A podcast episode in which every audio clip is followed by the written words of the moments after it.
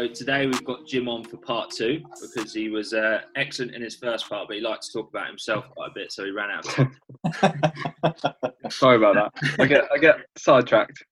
so what we've One done big today, project.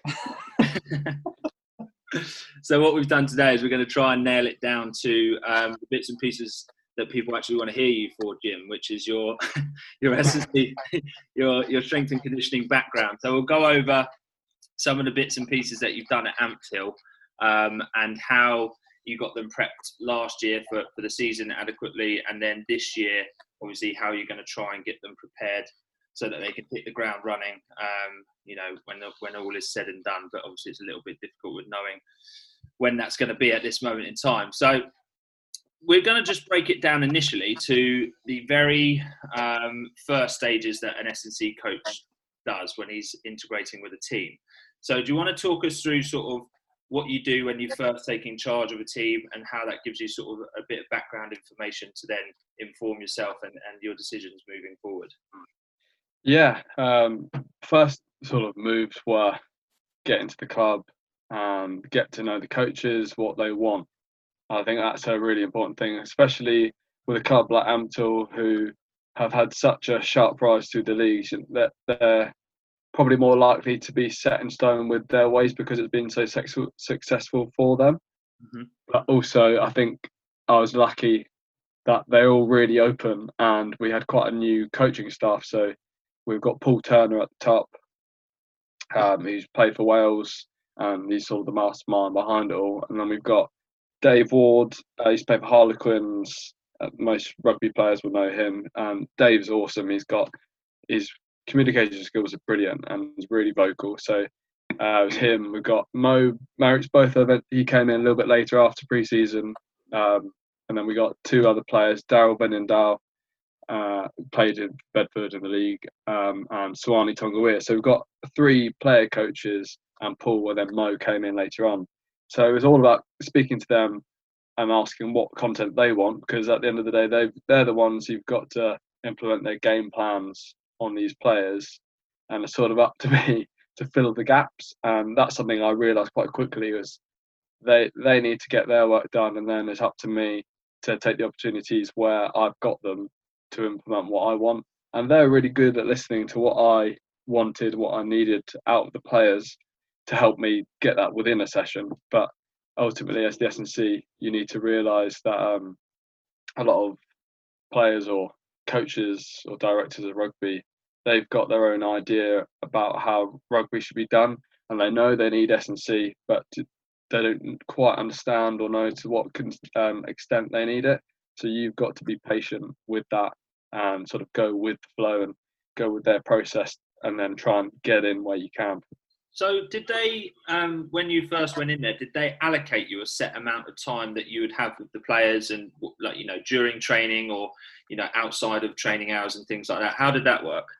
Yeah, very similar to that. So me and me and the coaches would meet up and we'd discuss the week's plan ahead, what we needed to achieve, and then sort of lay it out like that. And they we'd all have different slots throughout the sessions. And we we did a right at the start we planned a long did sort of an annual periodization plan of, of pre, uh, season and periodized what we wanted and how we could improve uh, all of our aspects across the board um, so that we generally knew what we'd be wanting to do in those sections. But yeah as the weeks and stuff come around you you look at what time slots you've been given and think about what week you're in and how you're going to pre- continue progress from what you've previously done. Yeah nice one. And, and how quickly did your annual periodization go out the window? Oh don't know what you're talking about. no, obviously, as as coaches, we, we know what it's like. You can go in and write the best sort of programs and things like that, and then you know you get one result, and then the coaches may want to be like, you know, we've got to spend more time doing tactical stuff than than doing um, you know physical fitness and things like that. So, was it a case of you had the annual periodization, you were able to stick to it quite frequently, and particularly through the preseason period, or, or were you having to adapt that on a sort of uh, smaller basis, you know, so microcycle to microcycle? Yeah, I was having to adapt, yeah, sort of microcycle to microcycle, but I still was able to generally progress what I wanted to. And I was lucky that Paul Paul's easy to talk to, and Dave they sort of took took charge of most of it in in preseason because lots of the player coaches needed to be a part of it as well as coach. They needed to not miss out on too much because they need to develop as well. Um, so yeah, I did get that opportunity to sort of mix and match. But um, where was I going with this? Um, something that I learned, as you were saying about did I scrap the periodization plan? You sort of just think how how can I benefit both people? Can I kill two birds with one stone? And that's I learned that along the way. Sort of small sided games is a perfect way to improve aerobic capacity mm-hmm. and also implement anything with the coaches. So it, a lot of the time I speak to Dave or Daryl or Paul and be like, okay, what what we're trying to achieve with you? Can we implement anything of that within my small sided games to not only get them fitter and do this uh, work on the areas I want to work on, but help you guys achieve your goals as well. Yeah, fantastic. And was and, there ever, sorry, was there ever an element of uh, compromise? Um, obviously, you're probably working with guys who've been in the game a long time, and uh, you're trying to introduce something, an element to the game that they might not have experienced as a player. So they then struggle to understand how they fit it in as a coach. So, uh, how much of that was a compromise, or did you have to literally stand your ground? Uh, a couple of times, but honestly, they were they were pretty good with me, and they knew that my background was going to be backed up by the literature. Like if I said, you know, I want to do this because of this reason, I could give them the the mm-hmm. reason why, and they'd listen. And also with those guys, they've all been in rugby ten plus years, so most of what I was saying, they've probably all experienced at some point, even if they hadn't realised it. And I think that's one thing I've learned a lot this year with players is there's only a certain type of player that really takes it in and could probably train themselves properly away from it. A lot of the guys, and especially in the championship, because often there's players that have come from academies and not quite made it, and then come into the championship. And having that S&C coach is so vital for them because they, they didn't take any of it in; they just do it because that's what they're told to do. So I think they do trust the S&C coach a lot. Um, yeah, a couple of times I in the in preseason had to be like, okay, I'm not happy with where we are yet. You need to give me this amount of time with them, and they did that, which was great. That's great. Yeah, that's excellent. And and when you sat down with the coaches and things like that, obviously you've just touched on there. You had sort of academy players who, who didn't quite make the cut and things like that come into the team. Um, so was it a case of the the coaches sat down with you and said, right, on an individual basis, we'd like you to work with X player, a Y player, and say to them, right, we need you to get them from here to here. Was yeah. that was that a case at all? Definitely, it, that is probably one of the more challenging aspects of the job, is because, and I suppose more challenging with Ampthill because it's more unique com- compared to other champ clubs. Is they've got such a big player pool that they rely on within that 45 to 50 man squad in comparison to a Bedford with a 28 man squad, for example. Um, so it is difficult being the one man team, and you've just got to take I don't know what's his face. Yeah, so a good example was one of the boys, um, sort of like a project player, got told he needed to lose a lot of weight and pack on about ten kgs of muscle, and and you've got to do that all around how you're trying to progress everyone as well. So it is challenging, but it's still doable as well. You just gotta you gotta get the players to buy in. I think that's the biggest thing. Mm. You've got to speak to the players and be like, okay, this is what we've been told.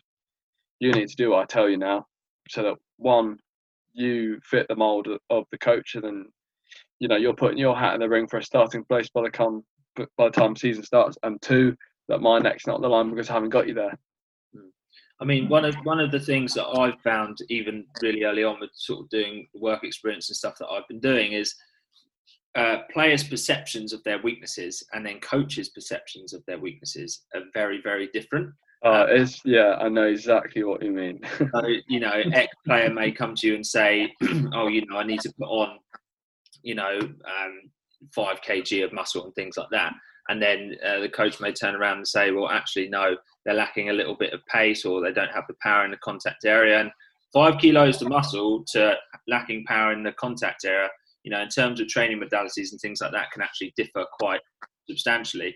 Um, so, have, have, you found you've had to integrate coaches into the goal setting process when you're working with players?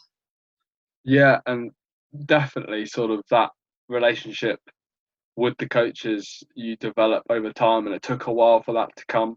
It was sort of a guessing game for me a lot of the time, and to credit to the boys, you know, their gym programs, they were spot on, especially during preseason. They all did what was required, and they all progressed massively, which is great for me as a coach. But then, as you move on down the line and you go more into more specific details of S&C and you go down the strength continuum to keep progressing in like speed, strength, strength, speed, just to work all aspects.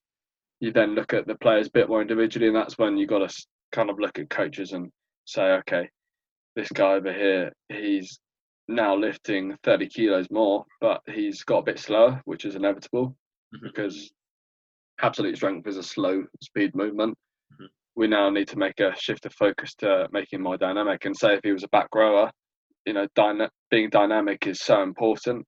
Uh, if it was a back row, and I've got them stronger, so they're going to be better later on down the line. So now we need to shift our um, attention somewhere else, and that that comes from you as an S&C learning the players. And I think it is difficult to do that, especially coming into a club, into a new environment, and learning about the players because you don't quite know how they play.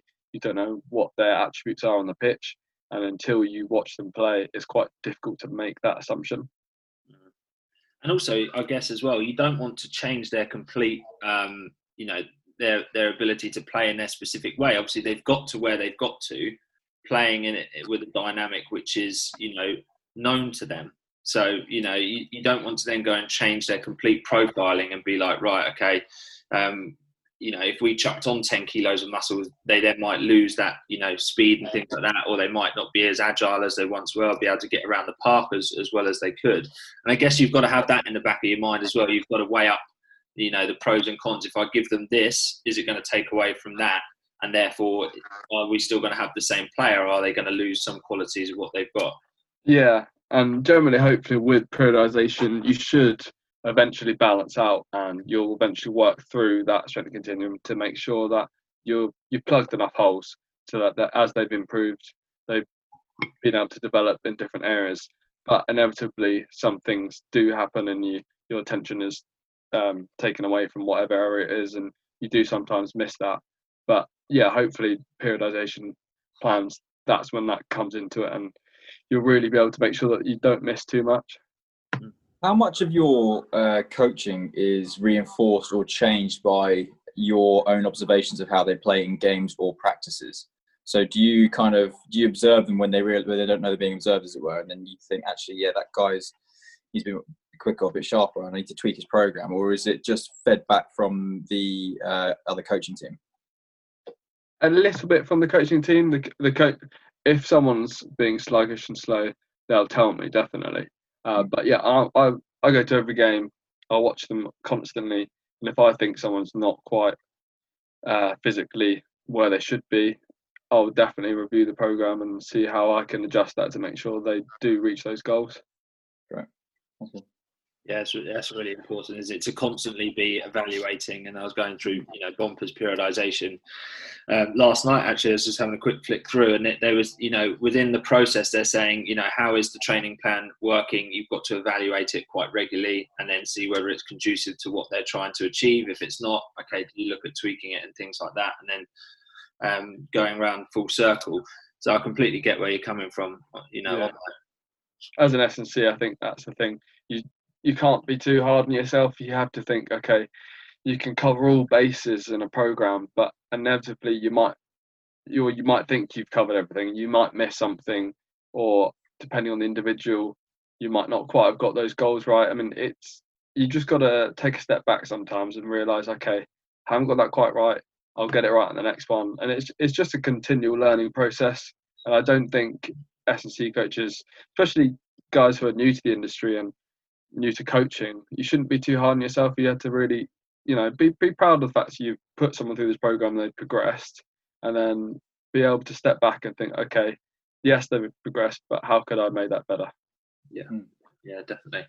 Um, okay, wicked. So, and we'll go back to uh, we've already gone off on a tangent. um, the, the, very first thing that you do, so when you're going into a club, so how are you going to make sure that the programming you've got for the team and the individual is relevant to the sport that they want to play. So, what's the process that you go through to sort of make that happen? Yeah. Uh, so, should ideally, when you've whatever athlete is, you need to do a needs analysis. You know, what what do they need out of it? Um, and in my case, they're rugby players. So, what do we need? What components do we need to look at? And how can we make sure they can withstand the demands of a game? Mm-hmm. So, if you break, if you do uh, sort of a needs analysis of rugby, it's a, uh, lactic aerobic sport. So, even though it's an intermittent sport, the prime energy systems used throughout a match are generally the aerobic system, and there's bouts of various anaerobic high intensity or power based movements. Mm-hmm. And those can come in the form of tackles or sprints, and then the aerobic stuff, just the general movement across the pitch. Yeah. Yeah. Um, so that's sort of the energy system side of it. Yeah. And then if we look at the other sides, you know, they need lower limb and upper limb strength. Mm-hmm. They need to velocity, so they need to be quick. They need speed, and they need rate of force development, so they need power. Mm-hmm. So we need to make sure that overall our periodization plan is going to continually progress those general areas. Yeah. Um, but I think one thing that's really important to think to note is um, it's got to be a minimum effective dose, especially in pre-season. You're running them hard. They're learning loads. They're taking in so much information.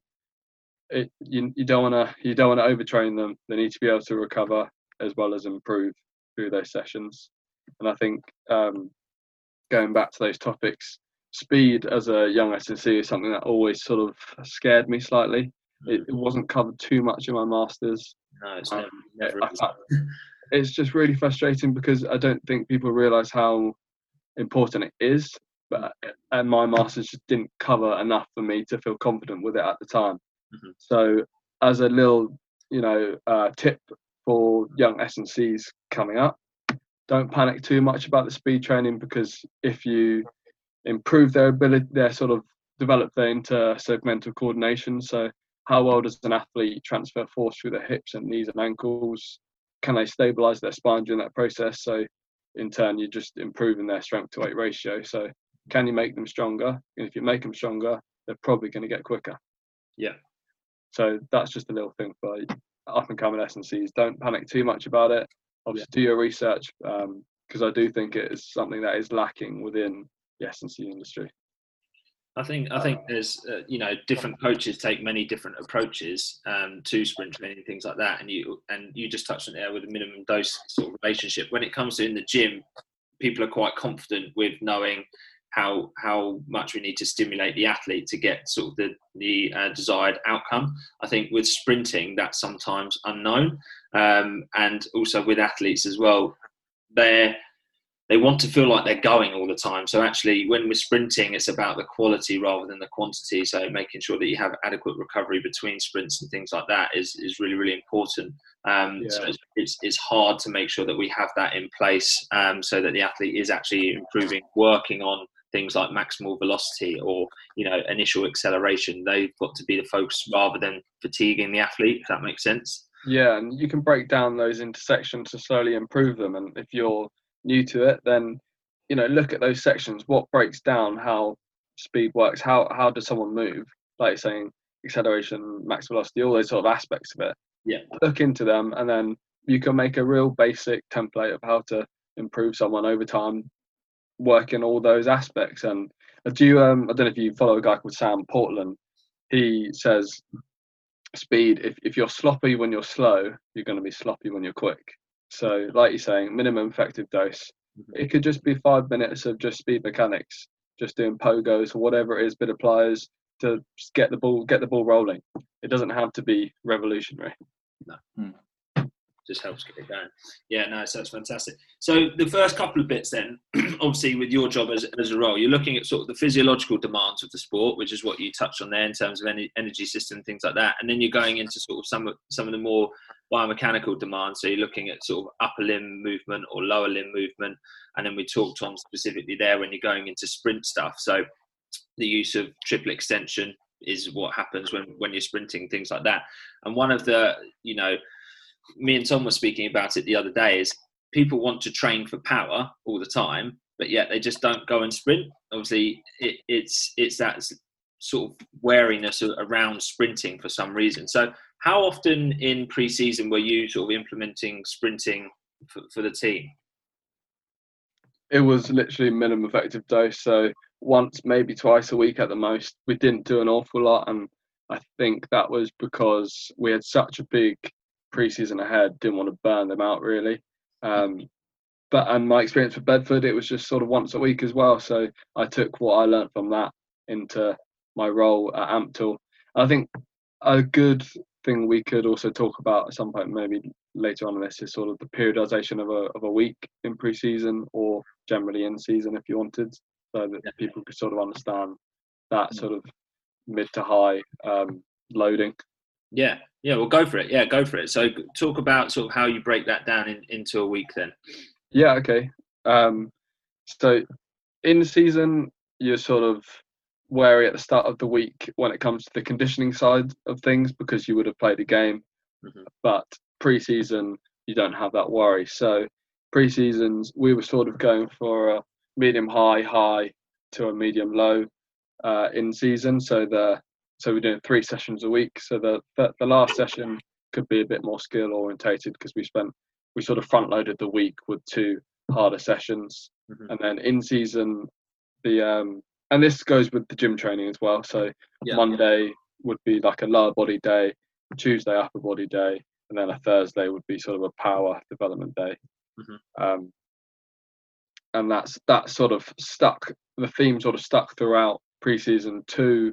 Um, said um again from preseason through to in season, but the uh, the periodization of that the actual sessions changed from preseason was more total body every day, so we're sort of hammering all aspects of the body throughout this throughout the week. Whereas uh, in season, like I said earlier, it was lower, upper than total body. And if if say someone was really beaten up on a Saturday from a game, yeah, they wouldn't they wouldn't and I couldn't do lower body in a on a Monday, then they do upper body. If they're too beaten up to do upper body, they just do a recovery session and then depending on how they felt the next day, they could then do that process again. Are they too stiff to do lowers? If they are, then go to uppers. If not, recovery again, Thursday power. I mean, it's not ideal, but it's all about that minimum effective dose. And I think a lot of the guys that I work with this year, because they're some of them aren't from that more professional background, when I first implemented the programs, they're like, three, four sessions a week. What's this? Like they, they couldn't believe how little volume it was, but it was all taxing and it's all going to develop them. But they just they couldn't quite get into their heads because maybe they'd be doing the bro splits or whatever it was in the past to get them to where they were.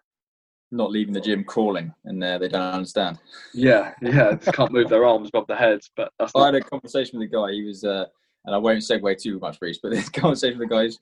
He was, uh, he came from professional football background. He started playing at a slightly lower level, and I, I spoke to Reese about this and they were doing. He basically he came into the gym. He was really really tired, and uh, I said, you know, I said, yeah, I had a training session last night. We did lots of drills, lots of sprint work, which was great, and then we just finished with shuttles to exhaustion.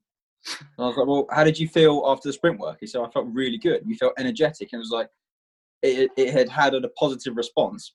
But then the old adage of, okay, well, let's just grind them into the dirt and le- let them leave exhausted, and that's going to have a positive effect. Well, actually, it probably just completely undone all that mechanics they worked on in sprint stuff, because their body's not going to remember because they're gassed from all the shuttles they've just done. You yeah. think they, you just got to have that switch. We say, right, leave feeling good, and tomorrow you're going to be a little bit better than you were today. And and I think there probably is a little bit of a place in there for the odd crushing, soul crushing session. just because, like you said, those some people think that's what's required. So every now and again, it's good to just beat them up on the pitch and just make them feel like they've achieved something. Um, but going back to sorry the more uh, plan for the week. So, like I said, preseason was more of a medium high high and then a medium to medium low session, whereas in season would be a, a low session at the start of the week when they're training lower body because they're still beaten up from the weekend. They've got to get that session in, and then the Tuesday would be sort of the higher, medium to high, highest session of the week, and then back on a Thursday, more of a medium session. Just because you do, you wouldn't want to taper too much down in season uh, later on in the week because you front loaded the set the week with most of the volume, but you wouldn't want to taper too much down so that they're not in the right physical state for the weekend. But you want to have enough, like like we keep saying, minimum effective dose, enough work through their legs so that they're still going to be moving and performing, so they can recover enough to perform on the weekend.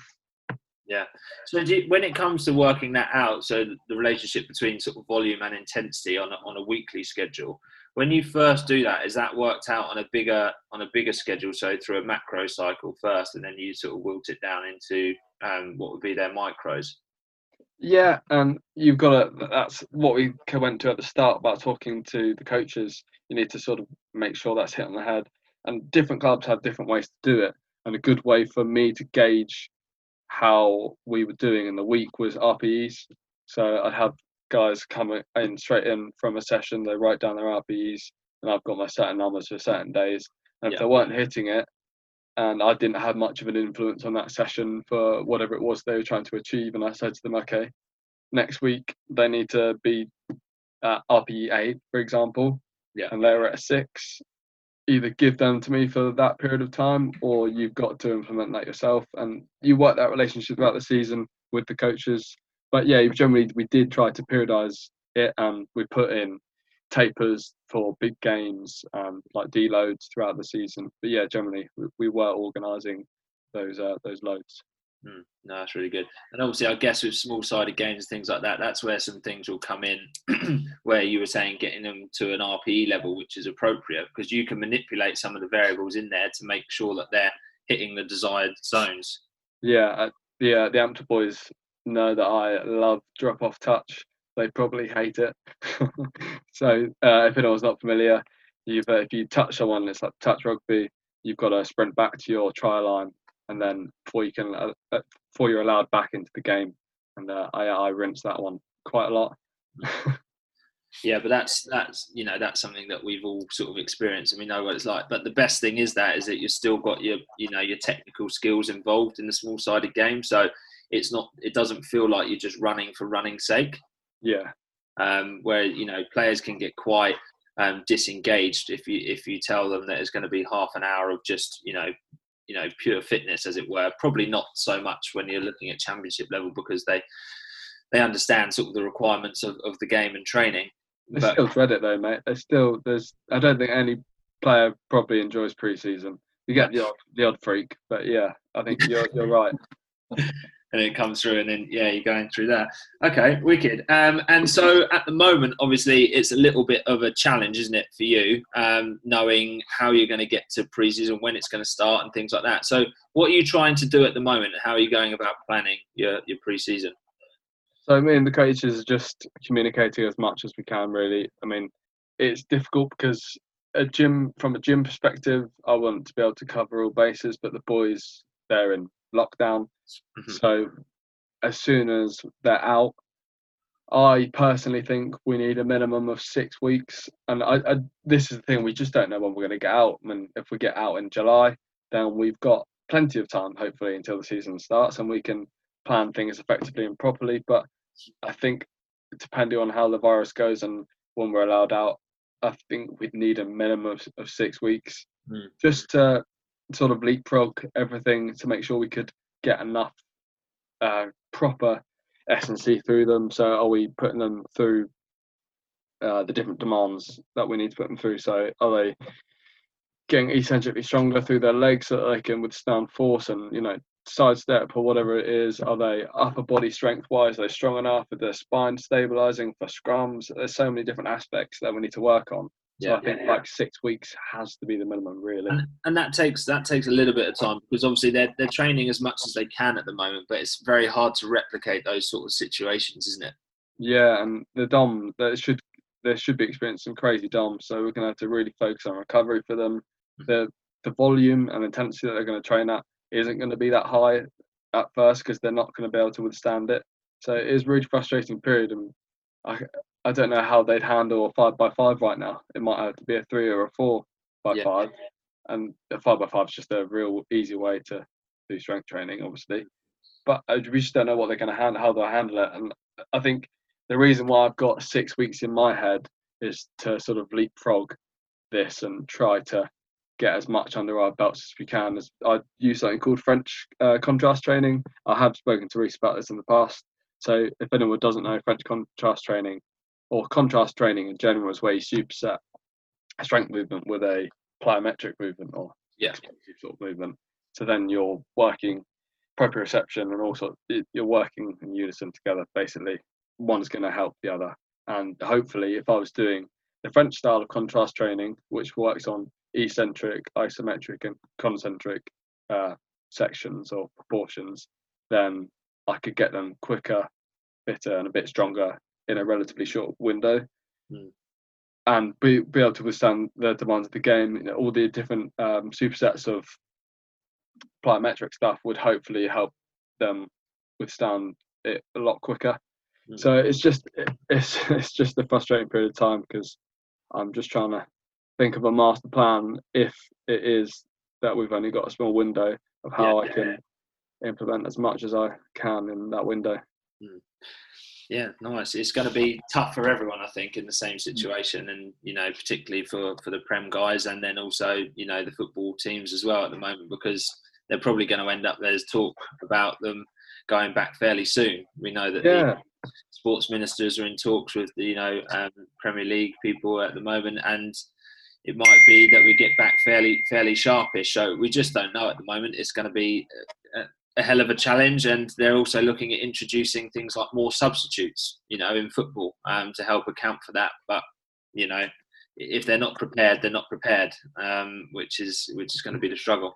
It does make me worry about the Premiership players because you'd like to think with the champ players, because the season's been axed, will hopefully have a serious amount of time, a proper amount of time to look after these players and get them into the condition that we need them to. But I really do struggle to think how these Prem players are going to be in a physical state to play soon. Yeah, just, it doesn't. I don't quite understand it. Difficult. Okay, let's go back to. Um, we have gone off on a tangent as always.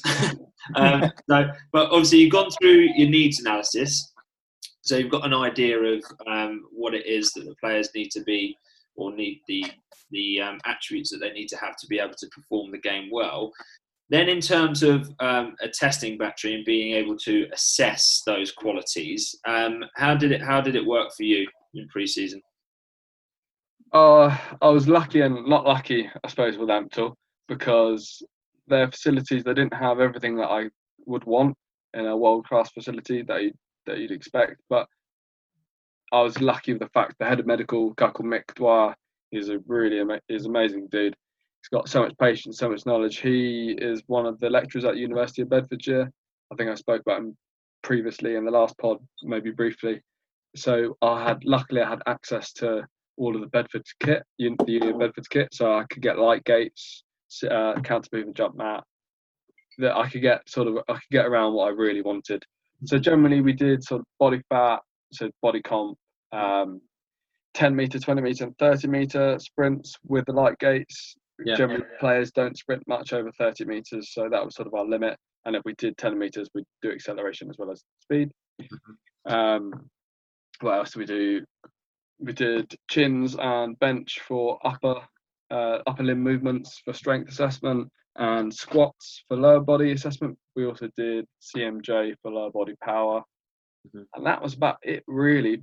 That was all of the tools that I had at my disposal. So that's all we could really do it gives you a well-rounded picture though of the attributes that they need, doesn't it? So yeah. In terms of then um, collating that data and then being able to put it into a visual to assess some of the players, were you assessing them amongst themselves, or were you comparing them to other data that you had had hold of, or anything like that, and to assess whether they're above or below where they need to be? Yeah, other other data that I'd either collated in uh, my time with Bedford or during my masters, just from research. I think a good tip for any uh, S&Cs doing their masters, sorry, guys doing their S&C masters, is depending on what field you want to work in, mm. that's what you should base your assignments on. I did so many of my assignments I based on rugby literature because I knew that was the field I wanted to go into, and in turn that's helped me later on down the line because I, all of a sudden I've got this data to sort of work off of. Yeah, I mean one of one of my literature reviews was based on um, all the sort of um, qualities of rugby, so strength, power, and it was sprint momentum that I did as well. And I basically collated all the elite level data and all the different ways that you can a firstly test it, but then put it all together to give average measures in different positions, so that yeah, know, when it comes when it comes to working in the field with rugby and things like that, you have an understanding of you know the the counter movement jump height that you would expect a you know a back row player to have, or you know um, the sprint speed that you would expect um, a back three player to have, and things like that. So it's you, you do have to try and fall back on some knowledge that you that you have, and then to to push yourself forward as well. Yeah, and also if you can do multiple tests, I was lucky with last preseason. It was the world's longest preseason, so I managed to do about three three bouts of tests. So I had quite a good bit of data on the boys, and from that I could make their own sort of performance profiles. So they've got them for the following season. So you know, last season, this is your targets for this season. Yeah, yeah. There's a really good paper by I think it's McGuigan, which talks about sort of radar plots and things like that, and how you actually translate where um, the the players are currently, and then you can compare that to sort of international standard and things like that, um, so that players have areas for development as well, and they can see the areas that they're already at the level that they need to be at. Yeah, uh, that's so. I just think it's really important for the players to see that. Hmm. Is that something that you guys do at Ampthill then? So once you have a full sort of profile, you're then um, saying to the players, right, you're explaining to them because some people can, think, you know, oh, I'm, I'm fine, like this area of my game is good, but actually, when it then looks at it on paper, they're actually a little bit below where they need to be. So, are you communicating that? Is it just you yourself speaking to the player, or do the coaches get involved in that as well? All these, all that information does go to the coaches and directors, you know, they've got that. If if they're really unhappy with how a player's developing, they're clearly not putting the work that they need to to to hit those goals. Then they'll step in. But generally, it was just me communicating with the players. Mm-hmm. The the generally the guys like to lift. They like to be strong. They want they want good numbers. The one thing that I found uh, interesting was body comp, body fat testing the boys would do anything to get a better body fat. They'd be like, "Oh, I'll do mine after training, after I've sweated loads," and they just they just really wanted to get the best body fat score all the time. And if they went up, I, I had to have those honest conversations. But like, mate, have you been eating McDonald's on the weekend or what? Like, what's going on post game when I'm not there? yeah, because it happened. I had, I mean, I had so many boys and these Tongans. They love their food. They love their pork. Pork's their like their main staple in their diet, and there's been no pork, depending on what cut it is, is not it's not exactly calorie um, calorie friendly. No, it's, it's uh, yeah, it's not the leanest cut of meat. So uh, you have to have those conversations with those boys, and as they take it on the chin, and if they don't, then they can answer to the higher powers above me, really. Yeah, and I guess with with sort of some of the testing and bits and pieces, obviously there's competition for places in the squad as well. So you know, no one's going to want to be shown up. Did you, did you find that that sort of drives people on um, with their with their training things like that? If they know that they've got their testing coming up, or you know, that they're not going to be wanting if it's groups in positions, things like that, they're not going to be wanting to come bottom of, of their group, as it were, or bottom of the forwards, bottom of the backs, etc. Yeah, that's such a driving force in players wanting to do better and you getting good results as a coach. Really, I'd, I'd make sure I'd warn them. The only time I didn't warn them was for body fat every now and again, just to make sure I got any boys who were trying like slipping up. Uh, but generally, I'd warn them when we're doing the uh, the fitness stuff and all those sort of tests, so that they're they're prepared because they will spend two weeks if, they know it's happening two weeks, smashing their diet and training to make sure they get good scores.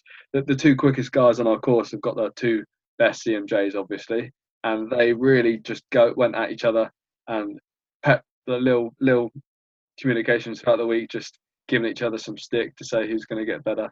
It's it's all good um, rivalry and competitiveness, which I think you should have in a, in a game like rugby in preseason, just to help boost everybody and uh, not not dread it either. No. Mm. And I guess that falls on you a little bit as well as, as a coach to try and install that ethos within the squad. Um, so obviously knowing that they've got some testing coming up, but also they've got their training plans, but actually how that can translate to have a positive result on the pitch. Because some players just think, you know, it's all well and good if they've got good scores in in the test, but actually then they're going to see the results later on down the line when it comes to stepping out on the pitch and having to do the business. Yeah, I think it really helps me as a coach or any S&C as a coach develop that relationship with the players if you can get them to get the better score and then they start on the weekend and they play better, they're going to remember that you put that time and effort into into them. And that's something I learned under Jamie Bain at Bedford. His relationship with the players was amazing. They wanted to do everything for him, and that's something I I want to keep uh, in my coaching because I think it's so important to have a good rapport with players and get them to buy in.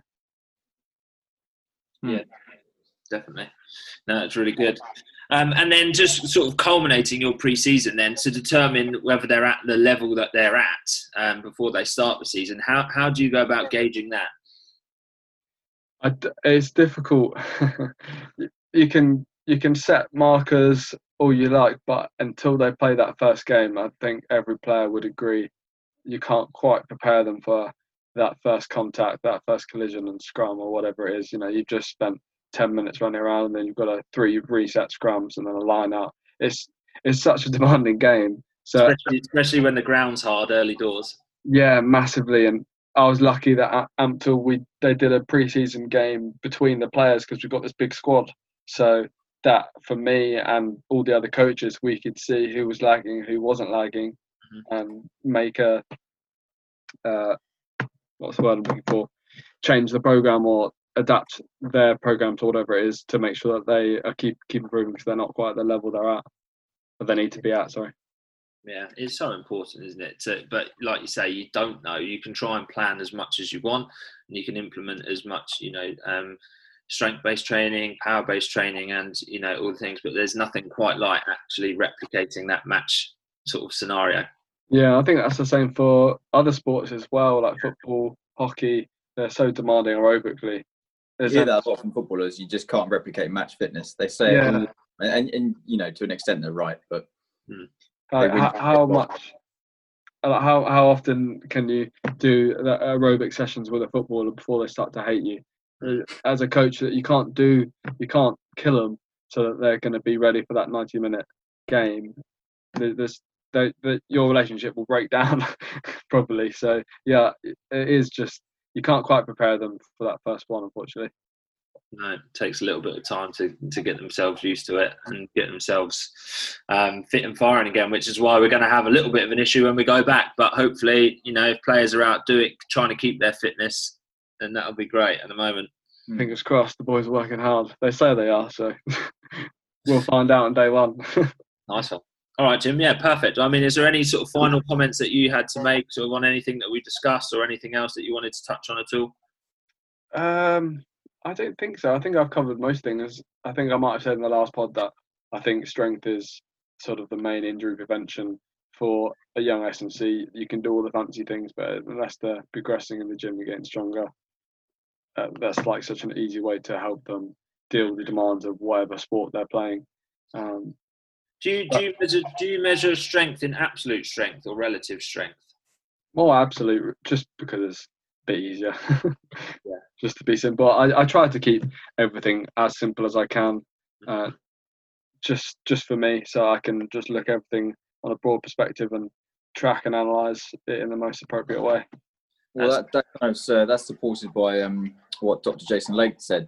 His his closing remarks were, you know, for the for the majority of his interviews, it was just like he was, you know, talking about his research and, and and he's obviously at the very cutting edge of what he's doing. But his final thoughts were, keep it simple, you know, don't overcomplicate it, um, and then like you said, all, uh, you know, reflect on what you're doing, and if you need to change something, change it. Don't don't worry about the fact you may have got something wrong.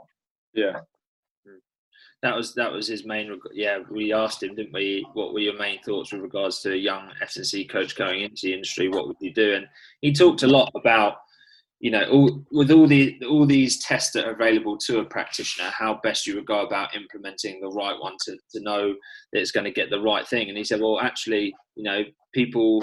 He went to a UKSCA conference and said to them, "How many of you are using a CMJ?" And most people put their hands up. And then he said, can someone tell me why you're using CMJ? And then everyone sort of shied away from from responding to that um, answer, and and that in itself is is key. You know, people can want to implement the test, but not necessarily know why that they're doing it or how it's going to benefit the athlete in the longer term. And it sounds like you've got a good rationale, reasoning for all the tests that you sort of under you, you sort of with the team, and and how that can then um, you know, enforce the, the training principles that you're going to put put in place. Yeah, and that, that's why I tried to keep it simple as well. Because if the player comes to me and asks, you know, why am I trying to bench one point? Uh, sorry, why am I trying to squat two times my body weight or whatever it is, my metric that I use? I want to say to them, this is why, mm-hmm. and uh, make sure they understand why. Yeah, yeah, yeah, and that and that's key as well. That's another thing. I was speaking to someone else yesterday, I think it was, and uh, I was just saying, uh, for some reason, people like to make themselves sound fancy, so that they know, like, it makes them seem more intelligent than they actually are for some reason. And in any other profession, if you go to a mechanic, you don't want them to explain to you why they're or how they're going about fixing your car. You just want your car fixed, you know. But with with people in the fitness um, industry, it's like it's a competition to see yeah. who who knows the most amount of knowledge and things. And actually, you're just driving people away from you. You're scaring them off. It's it's not needed. Simplicity is key. I can yeah, agree. I don't need like a you know 45 year old Doris to know the ins and out of the Krebs cycle. She she just wants to get fit. you know, yeah. Fit, you know. Yeah, I couldn't agree anymore. Uh, I've even on like my masters, you along the way you meet different people, and some people are so theory driven, hmm. and I think it actually ha- held, holds them back slightly from achieving what they want because, like you said, they scare people off or they, they just overload people with information. But actually, this is the reason why I can do something, and this is the desired desired outcome. Like just don't have to overcomplicate things too much. And i think that's a reason why i've managed to get to where i am because i don't overcomplicate it and i can simply progress someone by appropriate means. Well that's that thing we were talking about Reese, wasn't it? Because that, that's the thing but a lot, of, a lot of the, the interview with jason obviously you know he can go technical all day long but what he's very good at and, and very much a layman in this topic i was i could understand what he was on about and it's having that ability to explain what you know to someone who knows absolutely nothing about it in a way in which they can understand and that that's you know what makes you a good coach good teacher good lecturer whatever you know um, but I think that the minimum effective dose is probably one of the most important things I've taken away from this interview. You know, it's um, it's the thing that people probably underestimate the most is just doing the very very minimal amount you need to elicit the greatest response. And um, I think, given the environment we're in, the COVID, it's, it's it's showing just how effective that can be. Probably. Yeah, I, I completely agree, mate. You've hit the nail on the head there. Yeah, and and the thing yes, is, I've contributed, fellas. the thing is with with problem, uh, you know, the athletes face or just everyday people um, face as well when it comes to trying to get a little bit fitter or healthier or improving is you also have that concept of actually consistency is probably one of the things that that's been missing from their training for for God knows how long, and it, and that doesn't matter whether you're Joe Bloggs walking into the gym or whether you're, you know, Jonny Wilkinson. It's it's that consistency over time that actually helps them to improve. You don't necessarily need a fancy dancy, you know, scientific background to, to have that. You just need a bit of consistency in there with the right principles underpinning why you're doing things. Yeah, and it doesn't it doesn't have to be just the gym. You know, people can use that in everyday thing. It could be the diet. It could be that I have an apple every day this week instead of a chocolate bar? You know, it, it's that simple. Yeah. Yeah. Exactly. Okay, mate. Yeah, nice one. Well, thank you very much for coming on again, part two. Um, obviously, this has been a little bit more of an insight into your practices and how you're getting the team ready for pre-season, what you did last year. Um, so I'm sure we'll speak to you again. But from everyone on, on behalf of SBC, wish you the best of luck this season when you finally get yeah. back out and in amongst it. Cheers, guys. Yeah, thanks so much for having me on. Hopefully, I did uh, myself an ample justice. So yeah, thank you for the exposure. It was really appreciate it. It'd be um, it'd be good to see what your what your players are like when they do come back to um, pre-season. Maybe na- maybe nail them with the body fat day one. I mean, it's it's going to be pretty soon uh, when we get back that we'll be doing that, so they'll hate me. no, I appreciate your time, Jim. Where's the best place that people can find you on social media, Jim? Uh, Instagram's probably the number one, uh, which is just Mac Performance ninety four. Yep. And then Twitter, I think I'm Jim at underscore Mac94. But generally, yeah, look for Mac Performance 94. And if anyone's got um, any sort of rugby questions or rugby based training, things like that, can they pop you an email? Yeah, uh, so email address is jim at macperformance.co.uk. So yeah, feel free to contact me over email or drop me a DM or on social media, whatever is easiest for you guys. Yeah, I'm happy to answer any questions. And yeah, just thanks again for the exposure, guys. It's really No enjoyed. worries. I'll put all that stuff in the in the notes and the, the podcast when it goes out as well, mate. Thank you very much, Tom. Cheers, mate. No yeah, worries. I've really enjoyed it. So thanks, guys. All right. Cool. Cheers, Jim. All right.